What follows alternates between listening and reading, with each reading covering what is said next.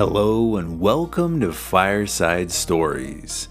My name is Mac, and I'll be your host today. For episode 43, we have a great collection of three new stories for you. So grab your milk and cookies and a seat next to the fire. Here we go.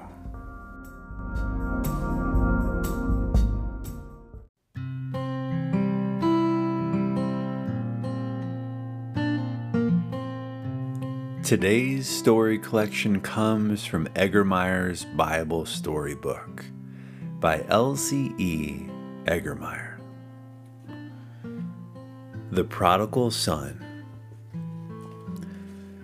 As the people listened eagerly, Jesus told them this story. A certain man had two sons. The younger said, Father, give me my share of the money that I am to have when you die. So the father divided his wealth between his two sons. The younger packed his things and went on a long trip. He spent his money freely. He wasted most of it in having a good time. At first, there were many friends to enjoy the money with him. When the money was all spent, the friends were gone too. About this time, there was a famine in the land, and the young man became hungry. He got a job tending hogs for a farmer. Even then, the young man did not have enough to eat. He even wished someone would give him some of the food that was thrown to the hogs. How miserable the young man was.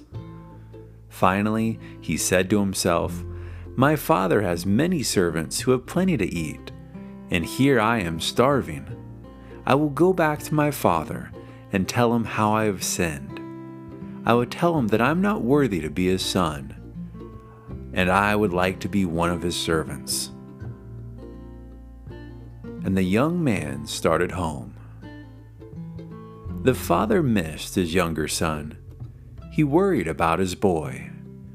Every day, he longed for his son to come home Every day he watched for him.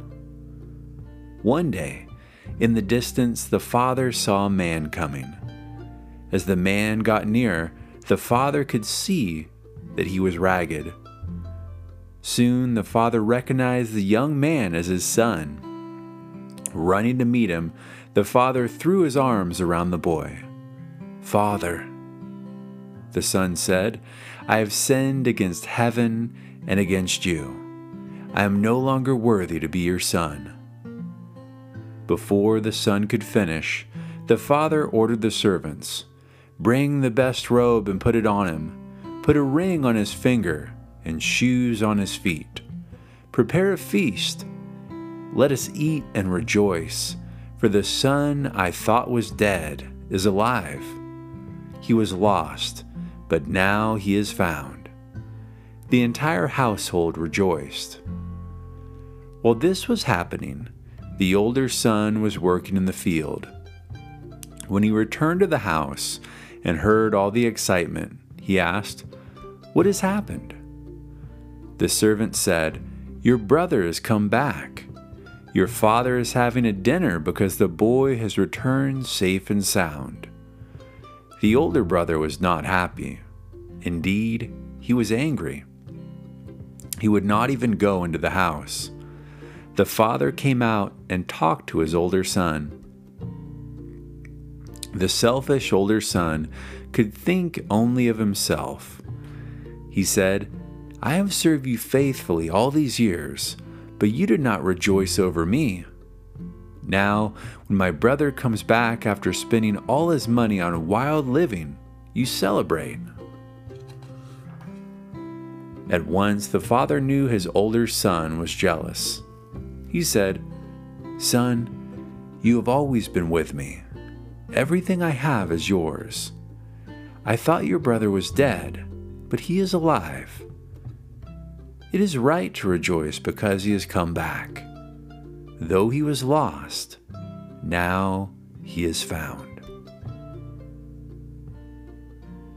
The Rich Man and Lazarus. There was a certain rich man who thought only of himself. He wore expensive clothes. Every day he ate the best kind of food. His many servants were quick to do his bidding. He lived only to enjoy himself. At the rich man's gate lay a beggar named Lazarus. He was too ill to work for a living, so he asked for the crumbs that fell from the rich man's table. He felt that he had a right to ask for help, since both he and the rich man were descendants of Abraham. But the rich man would not help Lazarus at all. Even the dogs seemed sorry for Lazarus, but not the rich man. Finally, Lazarus died, and the angels carried him to heaven. Here, he was not a beggar. He could live in peace and happiness with Abraham and other good people who had left the world. Later, the rich man died his friends buried him in a new cave and mourned for him. The rich man was taken to a place of torment. There he lifted up his eyes. Far, far away, he saw Lazarus. How happy Lazarus looked with Abraham. The rich man cried out, Abraham, have mercy on me. Send Lazarus that he may dip the tip of his finger in water and cool my burning tongue. Abraham answered, Remember the good things you enjoyed in your lifetime, while Lazarus had only trouble and suffering. Now he is comforted, and you are tormented.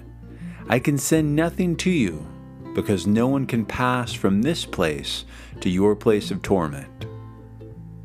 The rich man remembered his brothers who were still living on the earth.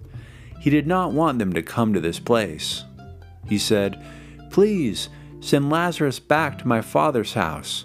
He must warn my five brothers about this dreadful place. Abraham answered, They have the words of Moses and the prophets. Let them obey those words. The rich man knew his brothers would never do that. He pleaded, No, but if someone were, were to be sent from the dead, they would repent. Finally, Abraham said, If they were not willing to pay attention to the words in God's book, they would not pay any attention to one who rose from the dead. The Unjust Judge God does not always answer prayer right away. Sometimes He wants to make sure people are really in earnest about seeking what they pray for he lets them come to him again and again before he gives the thing that they ask. To teach men to keep on praying until their prayers are answered, Jesus told the story of the unjust judge. A poor widow had been wronged by an enemy. She could not punish her enemy or get back what he had taken, so she went to the city judge for help. The judge was not a good man.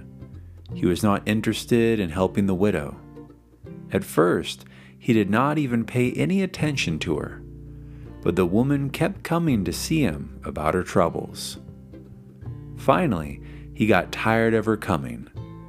He said to himself, Even though I am not a good man, I will do what this widow wants so that she will stop bothering me.